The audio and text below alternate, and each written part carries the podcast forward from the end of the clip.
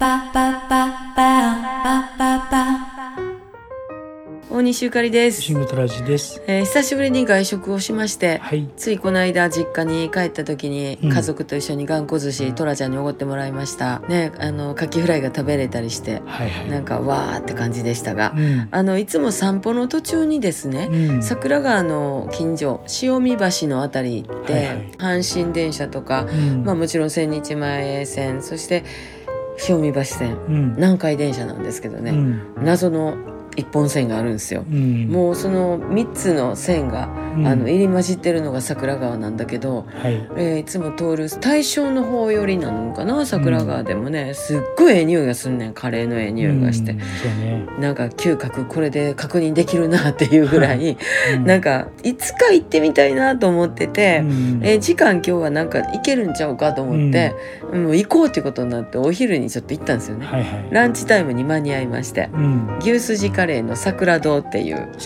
お店です、うん。本当にあの阪神桜川の4つの入り口が、うん。あの新名庭筋と千日前通りの交差してるところにあるんですけれど、はいはい。で隣には塩見橋の駅、うんそっからねあの結構ロイヤルホストとかうん。虎ノ王とかねうん。情熱ホルモン焼きそばセンターラーメン中華のロンとかね、うんお店がもうすごいあんのよ。いっぱいあるね。ありますでその、えーっと上側北側の方の千日前通りの方少し西へ行きますとまたお店が増えていくんですね、うん大正に向かって、えーそのちょうど桜川の桜道なんやねうん女性らしいなと思いましたうん。お店がご飯ってさ普通少なめにしてって言ったらさ「はいわかりました」で終わりや、うん。ん。でもな少なめの人は50円引いてくれんねん。そうだよね。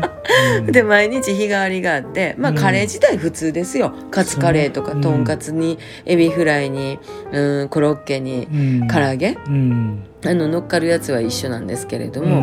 まあ、たまたま今日牛すじに当たったんでね。牛すじカレーがそこは一番高いねん、うん。ほんまはな。うん。830円ぐらいになるのかな、うん。ネギのトッピングしたら、うん。ところが、えー日替わりやと650円という。安いね。リーズナブルでね、えー夕方にはアイスコーヒーサービスしてて、うん。日曜祝日は休んではるんですよ。あ、そっか。さすがオフィス街。うん。でカレー自体はねなんかつるっとしてて、うん。滑らかで柔らかい、うん。もうあの女性が仕込んだ柔らかいカレーですね。家のカレーみたいなね。ね。うん。で牛すじもちょっとふわっふわでうん。さすが牛すじを売りにしてるだけあるなと思ったんですけれども、私は普通の味を食べましたがうん。特にパンチ力はないですないよね。味にパンチはい。ないのね、トラちゃんは5辛にしたんかな？一番辛いやつね。一番辛いやつまあまあ辛かったよ。辛かった、うん、まあまあ辛かった。トラちゃんが辛いっていうことはだいぶ辛いよね、うん、多分ね、辛いと思うよ。らっきょうとか福神漬けの入れ物ねうん。ちょっとね女性やなっていうところもありましたから、うんここはぜひ行ってみてくださいって感じでなんかね、近く行ったらちょろっとやってみてほしい。うん癖になるかもしれない。ねちょっと辛くしたらいいよね、うん。3辛ぐらいとかやったら。ええかなと思いましたですね、